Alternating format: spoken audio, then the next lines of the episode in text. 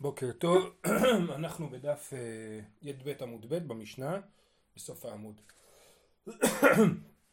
אומרת המשנה, מכניס אדם את פירותיו מפני הגנבים, כמובן מדובר בחול המועד, מכניס אדם את פירותיו מפני הגנבים, ושולה פשתנו מפני המשרה, מן המשרה בשביל שלא תאבד, ובלבד שלא יכוון את מלאכתו במועד.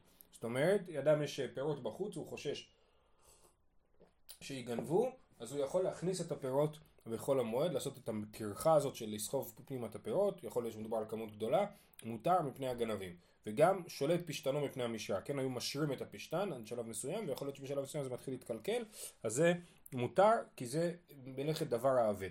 בלבד שלא יכוון את מלאכתו במועד, אם הוא חיכה עד למועד, ואז נזכר, נגיד בסוכות, עכשיו הוא פתאום מחליט שהוא צריך להכניס את כל הפירות, היה לו זמן קודם, אז זה אסור, וכולן שאם כיוונו מלאכתן במועד יאבדו, כן, אם אדם כיוון את מלאכתו במועד אז צריך לאבד אסור בהנאה את המלאכה שהוא עשה במועד.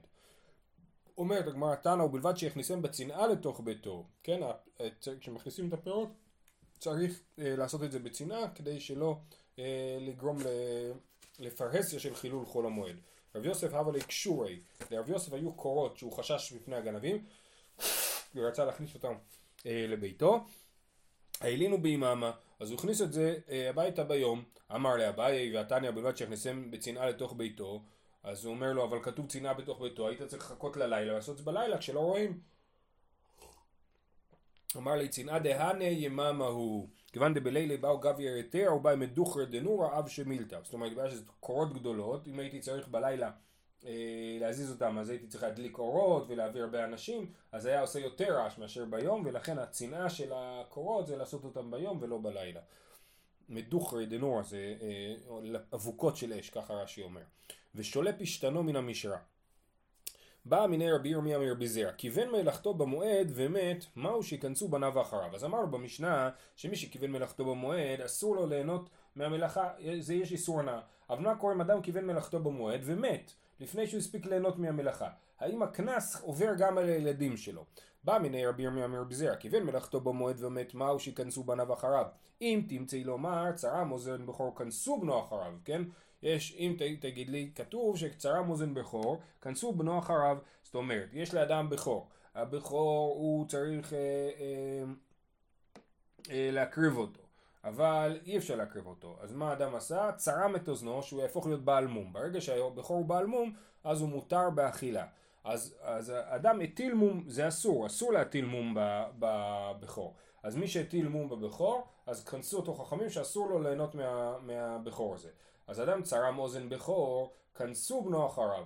אז הנה אנחנו רואים שכונסים את הבן על הפעולה שהאבא עשה. הבן יכול, לא יכול אה, ליהנות מהבכור הזה, אפילו אם יפול בו מום נוסף או משהו כזה. משום דאיסורא דאורייתא הוא. אז נגיד ששם זה איסור דאורייתא, יש איסור דאורייתא להטיל מום בבכורות. זה לא כמו אצלנו שמדובר על אה, אדם שכיוון מלאכתו בחול המועד, זה לא איסור דאורייתא. אמ, עוד דוגמה, מכר עובד, עבדו לגוי ומת, כנסו בנו אחריו. כן, אם אדם מכר את בנו לגוי, אומר רש"י, כנסו הבנן ויצא לחירות. דאי ברח מן הגוי, אין ישראל יכול לכופו לעבודתו. כן? אני מכרתי עבד לגוי, והעבד הזה ברח מהגוי, אז הקנס שלי זה שאני לא יכול אה, להחזיק בעבד הזה או משהו כזה, בגלל שאני, אה, בזה שמכרתי אותו לגוי עשיתי איסור, שאסור למכור את העבד לגוי, כי העבד הוא כבר בתהליך של זה שהוא נהיה עבד, הוא כבר נהיה חצי יהודי, ואני בעצם מוכר אותו לגוי, אז זה בעייתי. אה, אז אומרת הגמרא, גם שם, אז כנסו בנו אחריו, הנה גם לבן אסור ליהנות מהעבד הזה כמו לאבא, אז אנחנו רואים שקונסים את הבן על מה שהאבא עשה. תשובה, משום דכל יום המפקא להם ממצוות, כן? בגלל שהחטא, הבעיה שהוא עשה היא בעיה גדולה. ברגע שהוא מכר אותו לגוי, כל יום הוא מפקיע אותו אה, ממצוות, ולכן כנסו אפילו את הבן. עכשיו, מה לגבינו? לגבי מי שכיוון מלאכתו במועד, האם הוא אה, ומת, האם הבן, אה, קנס חל גם על הבן או לא? עד כאן היה רק הסברה של השאלה, כן? אם תמצא לומר צר המוזן בכור כנסו בנו אחריו משום דיסור דאורייתא.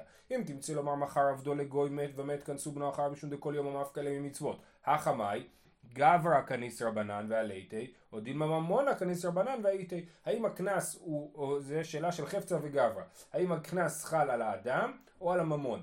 אם הקנס חל על האדם, האדם מת. אם הוא חל על הממון, הממון עדיין נמצא. אמר לי תניתוה, יש לי משנה מפורשת, הנה וזה קשור למשנת שמיטה, שדה שנתכווצה בשביעית, נתכווצה זאת אומרת זה מיליון קוצים, שאדם תלש את הקוצים שלה בשביעית, תיזרע למוצאי שביעית. נתאיבה או נתדיירה לא תיזרע למוצאי שביעית. אז שדה שרק הוציאו לה את הקוצים זה לא כל כך משמעותי מבחינת הגידולים אחר כך ולכן מותר לזרוע אותה במוצאי שביעית. שדה שנתאיבה או נתדיירה שזיבלו אותה, נתאיבה זה מלשון טוב, נתדיירה זה מלשון דיר, אז אתמול הסברנו שעושים דיר שלוקחים את הבהמות ושמים אותם על, על הקרקע בשביל שהגללים שלהם יטייבו את הקרקע, ידיירו את הקרקע, אז אם טייבנו דיירנו את הקרקע בשנת שמיטה אסור לזרוע במוצאי שביעית, אז יש קנס. ואמר רבי יוסי בר חנינא נקטינן הטיבה ומת בנו זורעה. רבי יוסי בר חנינא אומר מה קורה אם אדם טייב את השדה בשנת שמיטה וב...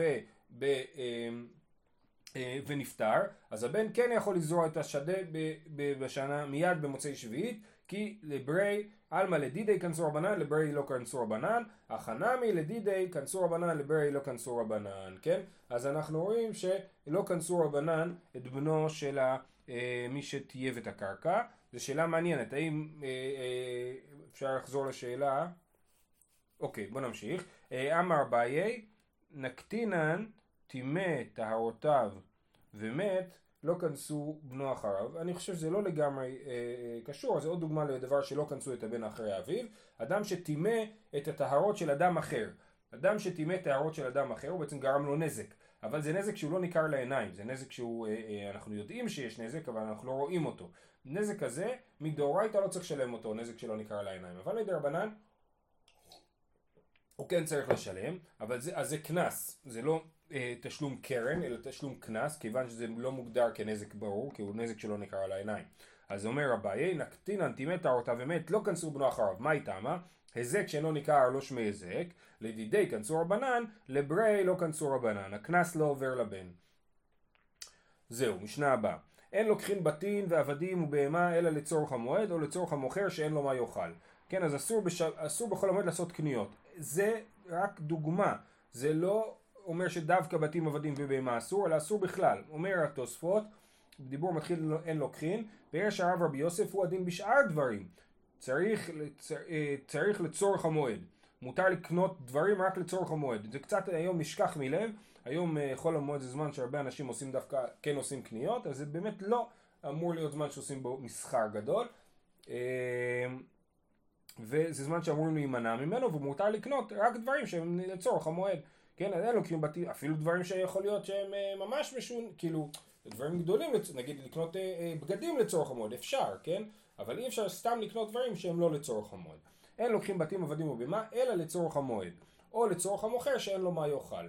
אם למוכר אין מה לאכול, אז אפשר לקנות ממנו, למרות שאני לא צריך את זה לצורך המועד כנראה. כן, אני הולך למוכר, אני יודע שאין לו מה לאכול, אז אני קונה ממנו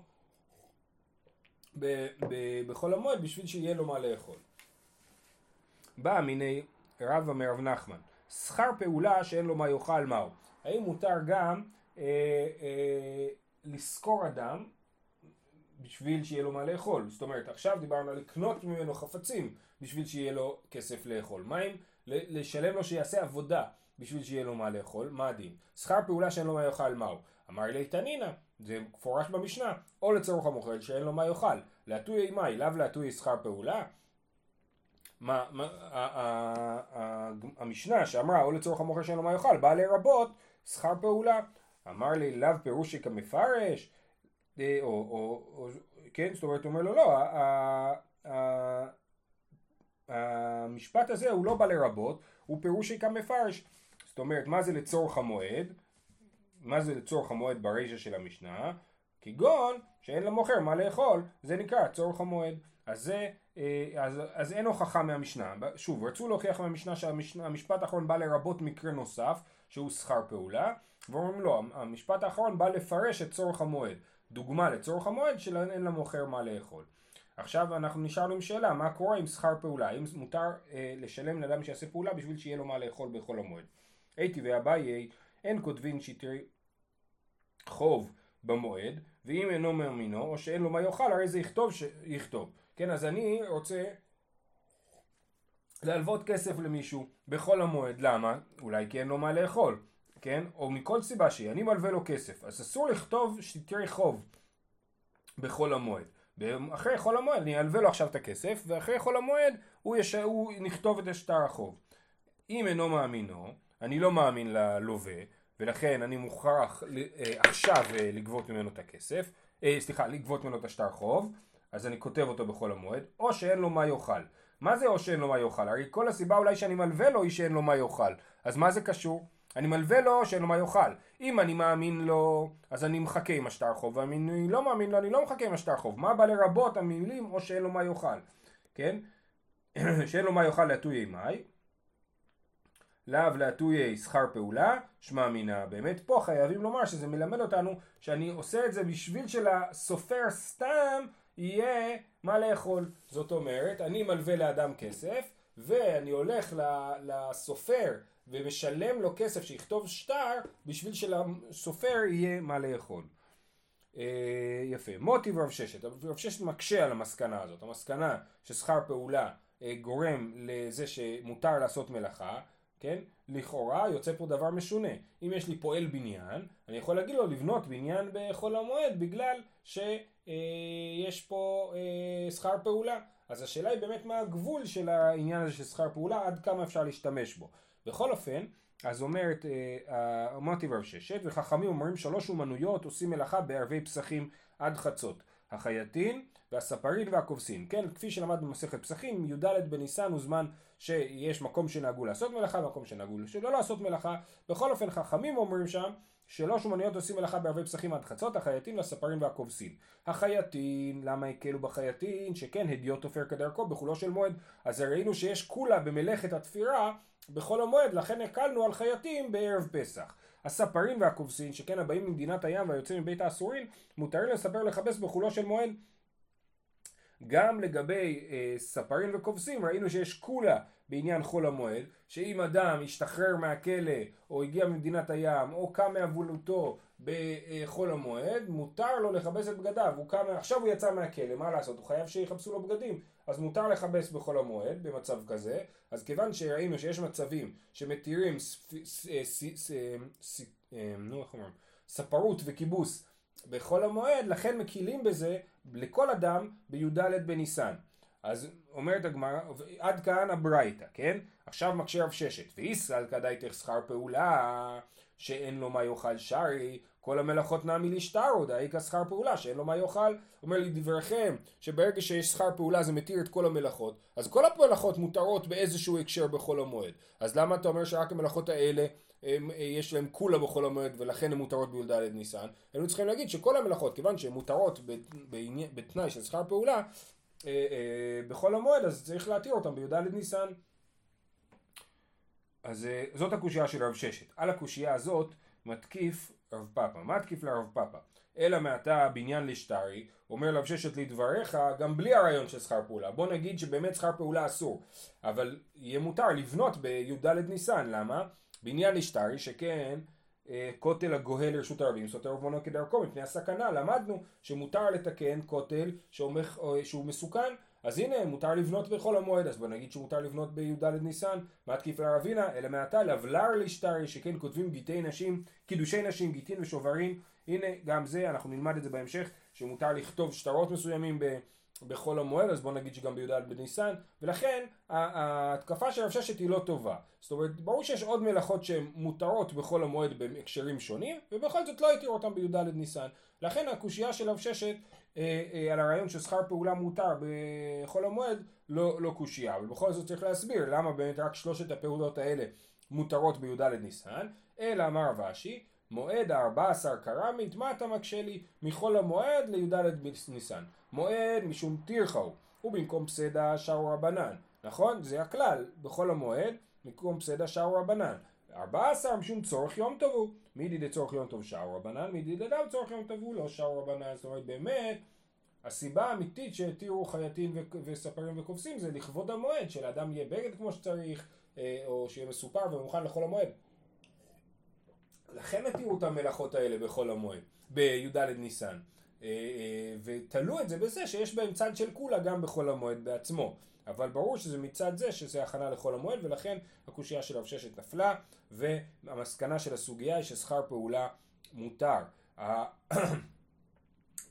דרך אגב היה פולמוס גדול לגבי גילוח בחול המועד בזמן הנודע ביהודה והוא התיר להתגלח בחול המועד זה בתקופה שבה יהודים התחילו להתגלח, להתגלח ממש, כן? והיה להם אה, אה, לא נעים. אדם שיש לו זקן והוא מסדר את הזקן לפני החג, אז זה לא נורא, נכון? הוא נשאר מסודר כל החג. אבל אדם בלי זקן שמתגלח, אז באמת הוא נראה מנוול בחול המועד. הוא נראה לא טוב. ולכן, והנדב יהודה שמח על, אה, התיר להתגלח, אבל אך ורק על ידי אדם שאין לו מה יאכל, כן? והיה לו, להיתר הזה היו עוד ביסוסים שונים ויצאו נגדו, וזה עורר ממש פולמוס רחב אה, ההיתר שלו. הלאה, משנה הבאה. אין מפנים מבית לבית, אבל מפנה הוא לחצרו. אסור להתחיל להזיז דברים, להיות סבל, כן, מבית לבית, אבל מפנה הוא לחצרו, הגמרא תסביר, אין מביאים כלים מבית האומן, אם חושש להם מפנן לחצר אחרת. אם יש לי כלי אצל האומן, אה, קניתי ממנו, שלחתי לו לתיקון כלי, ואני אה, אה, חושש להם, אני לא יודע מה יקרה עם האומן הזה עד סוף החג, מותר לי לפנות את הכלים לחצר אחרת. שואלת הגמרא, מה היחס בין אין מפנים מבית לבית אבל מפנהו לחצרו, מה היחס בין הדברים האלה? הרי אמרת רישא אין מפנים כלל. אמר אביי סיפא עתן לבית שבחצר. הסיפא היא אה, לבית שבחצר. מותר לי להוציא דברים מהבית לחצר, זה, זה כן מותר בחול המועד, כי אני רוצה לפנות את הבית, זה מותר. אבל להתחיל להביא דברים ממקום למקום, זה אסור. ואין מביאים כלים מבית האומן. אמר רב פאפא בדיקלן רבא. רב פאפא היה תלמיד של רבא, רבא הוא דור רביעי לאמוראי בבל, ורב פאפא הוא דור חמישי, והוא אומר בדיקלן רבא. זאת אומרת רבא עשה לנו מבחן. תנן, אין מביאים, בית, אה, אה, מביאים כלים מבית האומן, ורמינו, מוליכינו מביאים כלים מבית האומן. הנה אז יש, ואף על פי שאינן לצורך המועד, יש פה סתירה מפורשת בין אין מביאים כלים מבית האומן לבין מוליכין ומביאים כלים מבית האומן אף על פי שאינן לצורך המועד. ושנינן לי, אני עניתי לו, ענינו לו, כאן בארבע עשר, כאן בחולו של מועד. מה שכתוב שאסור להביא כלים מבית האומן זה בחול המועד. מה שכתוב שמותר זה בי"ד בניסן. אה, זה תירוץ ראשון. תירוץ שני, אי בהתאמה, הא והא בחולו של מועד. אפשר להגיד ששתי המקורות מתייחסים לחול המועד, כאן במאמינו, כאן בשאינו מאמינו. מה שכתוב שלא מוליכים כלים מבית האומן זה כשלא מאמינים לאומן אנחנו חוששים שהוא יברח עם הכסף, יברח עם הכלים או לא יודע מה אה, אה, זה אנחנו, אה, אז אנחנו מותר להביא כלים מבית האומן אבל אם מאמינים לאומן אז אסור להביא כלים מבית האומן והתניא התניא פה זה בסיוע, מביאים כלים מבית האומן, כגון כד מבית הקדר וכוס מבית הזגג. זה כלים שצריכים אותם עכשיו. אני רוצה כוס עכשיו לחול המועד, זה מותר בוודאי. אבל אה, לא צמר מבית הצבא ולא כלים מבית האומן, שזה דברים שאני לא צריך אותם בחול המועד. ואם אין לו מה יאכל, נותן לו שכרו ומניחו אצלו. אם האומן צריך את הכסף הזה עכשיו לחול המועד, אז אני משלם לו. ומניחו אצלו ומשאיר אצלו את הכלים. ואם אינו מאמינו, מניחו בבית הסמוך לו, ואם חושש להם שמא יגנבו, מביאן בצנעה בתוך ביתו. אז הנה, אנחנו רואים שמותר להביא כלים מבית האומן כשאני לא מאמין לאומן. תרצת, מביאין, מוליכין קשיא, אה, אז אה, ההסבר הזה שמותר להוליך, להביא כלים מבית האומן בכל המועד שלא מאמינו זה מתרץ רק את מביאין אבל כתוב מוליכין ומביאין כלים מבית האומן וזה לא מסביר לנו באיזה מקרה מותר להוליך כלים לבית האומן. ולכן אנחנו אה, אומרת הגמרא אה, קשיא דקטני מביאין, אה, סליחה בוא נראה תרצת מביאין מוליכין קשיא דקטני אין מביאין וכל שכן שאין מוליכין. אלא מחוברתא כדשניאן מעיקר זאת אומרת כתוב שמוביאין ומוליכין מצד אחד, מצד שני כתוב אין מביאים וכמובן שהכוונה היא שגם לא מוליכים. אז חייב להיות שהתירוץ הזה הוא לא נכון. זאת אומרת נכון שאם יש כלים בבית האומן ואני שילמתי לו ואני לא מאמין לו מותר לי להביא אותם בצנעה לתוך ביתי. זה נכון. אבל זה לא תירוץ טוב לברייתא, כי הברייתא אומרת מביאים ומוליכין, ומביאים ומוליכין זה לא יכול להיות רלוונטי למקרה הזה, לכן צריכים לחזור לתירוץ הקודם שאמרנו, והתירוץ הקודם שאמרנו היה שיש הבדל בין י"ד בניסן לבין חול המועד. בחול המועד, במקרה שכן מאמינים לאומן, אז בחול המועד אסור להביא כלים, ובי"ד בניסן מותר. וכל זה בכלים שאין בהם שימוש בחול המועד. אבל אם זה כלים שיש בהם שימוש בחול המועד בעצמו, לא יודע מה, נגמרו לנו הצלחות, אנחנו צריכים עוד צלחות, שברתי את כל הצלחות בחג הראשון ועכשיו צריך עוד צלחות, מותר בוודאי להביא אותן מבית האומן בחול המועד. משנה הבאה, מכפין את הקציעות בקש. רבי יהודה אומר אף מעבין, הגמרא תסביר מה מדובר, מוכרי פירות וכסות וכלים, מוכרים בצנעה לצורך המועד. אז כמו שאמרתי מקודם, חול המועד זה לא זמן של קניות. מי שמוכר צריך למכור בצנעה, זה לא מה שקורה היום במרחב הציבור במדינת ישראל, אה, אולי למרבה הצער, בכלל חול המועד קצת שינה את הסטטוס שלו במרחב הציבורי. אה, אז מוכר פירות כסות וכלים, מוכרים בצנעה לצורך המועד. הציידין והדששות והגרסות עושים בצנעה לצורך המועד. ציידין, אה, צדים בעלי חיים, לצורך אכילה. הדששות והגרסות זה כאלה שמתעסקים עם חיטה. כן, הם אה, לא בדיוק טוחנים חיטה, אלא הם אה, חותכים אותה לחלקים, אה, כפי שנראה בהמשך. אז זה מותר לעשות את המלאכות האלה, עושים בצנעה לצורך המועד. רבי יוסי אומר, הם החמירו על עצמם. גם את זה הגמרא תסביר. אומרת הגמרא, פליגי ברבי חייא ברבא ורבי יאסי תרווי ומשמע, אז כתוב לנו מחפין את הקציעות בקש, רבי יהודה אומר אף מעבין. קציעות זה תאנים מיובשות, כן? אז מה זה מחפין ומעבין? אז בזה יש מחלוקת רבי חייא בר אבא ורבי יאסי. תרוויו משמי דחזקיה ורבי יוחנן. זאת אומרת המחלוקת שלהם היא משם חזקיה ורבי יוחנן. אחד אמר מחפין הקלושי מעבין הסמוכי. זאת אומרת מחפין זה לשים כיסוי דק של קש על גבי הקציעות, זה מותר, זה הכרחי, אבל לעשות כיסוי עבה מעבין זה תנא קמא לא מתיר ורבי יהודה מתיר. אה, ואחד אמר מחפין בין הקלושי בין הסמוכי, לא, מותר, כולי עלמא, אפילו לתנא קמא מותר לשים אפילו כיסוי אה, סמוכי, כיסוי סמיך. מעבין עושים אותה כמין קרעי, לוקחים את כל הקציעות ועושים ממנה מרמה מסודרת, זה דבר שאסור לעשות לפי תנא קמא ורבי יהודה מותר. תניא נמי אחי, מעבין עושים אותה כמין קרעי, דברי רבי יהודה. זהו. מוכרים, מוכרי פירות, כסות וכלים מוכרים בצנעה, היא באה אלוהו, הן החמיאו על עצמם. מה שכתוב שרבי יוסי אומר על הציידים והדששות והגרוסות שעושים בצנעה לצורך המועד, רבי יוסי אומר הם החמיאו על עצמם. אפשר להבין את הם החמיאו על עצמם בשתי דרכים. אפשר להגיד שמותר להם לעשות בצנעה לצורך המועד, ורבי יוסי אומר הם החמיאו על עצמם לא לעשות אפילו בצנעה לצורך המועד. זה אופציה אחת. אופציה שנייה להבין שרבי יוסי מסביר את הנקמה, תנא קמא אמר שהם עושים בצנעה לצורך המועד, רבי יוסי אומר באמת הם לא היו צריכים לעשות בצנעה. אבל הם החמיאו על עצמם לעשות בצנעה. עכשיו השאלה היא מה הכוונה. היא באה אלוהו. הן החמיאו על עצמם דלא עבדו, לא אבו עבדי כלל, או דילמה דאבו עבדי בצנעה זה החומרה שלהם. תא שמע, מוכרי פירות כסות וכלים, מוכרים בצנעה לצורך המועד. רבי יוסי אומר תגרי טבריה, הן החמירו על עצמם שלא יהיו מוכרים כל עיקר. ועוד דוגמאות כאלה, ציידי חי... צדי חיה ועופות דגין, וצינ... דגין צדין בצנעה לצורך המועד, רבי יוסי אומר צדי עכו הן החמירו על עצמם שלא יהיו צדין כל עיקר. דשושי חילקא, טיגריס, טרגיס וטיסני דוששין בצנעה לצורך המועד. מה זה דשושי? הם, מח... הם מוכרים בורגול, כן? מה זה בורגול או ג'רישה? זה חיטה שבורה, כן? אז החיטה השבורה הזאת צריך לשבור אותה, זה הדשושות, הדשושות. והחילקה, טירגיס וטיסני זה סוגים שונים של שבירה.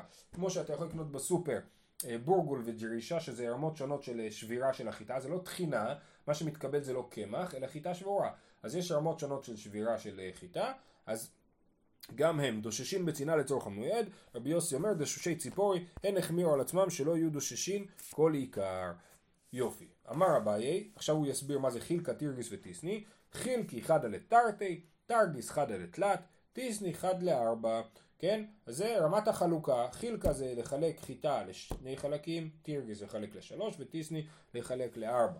יאת הרב דימי אמר קונטה, רב דימי אמר קונטה כפי שנראה בהמשך, על חילקה אומר חילקה זה בכלל לא חילוק של החיטה אלא זה כוסמת, כוסמין סליחה, אה, אה, אומר רש"י כוסמת, שלוטטין אותה היינו חילקה, זאת אומרת זה מי שמוכר כוסמת לטוטה לוטטים את הכוסמת, בכלל לוטטים דגנים בשביל שיהיה אפשר לשים להם את הקליפה יותר בקלות.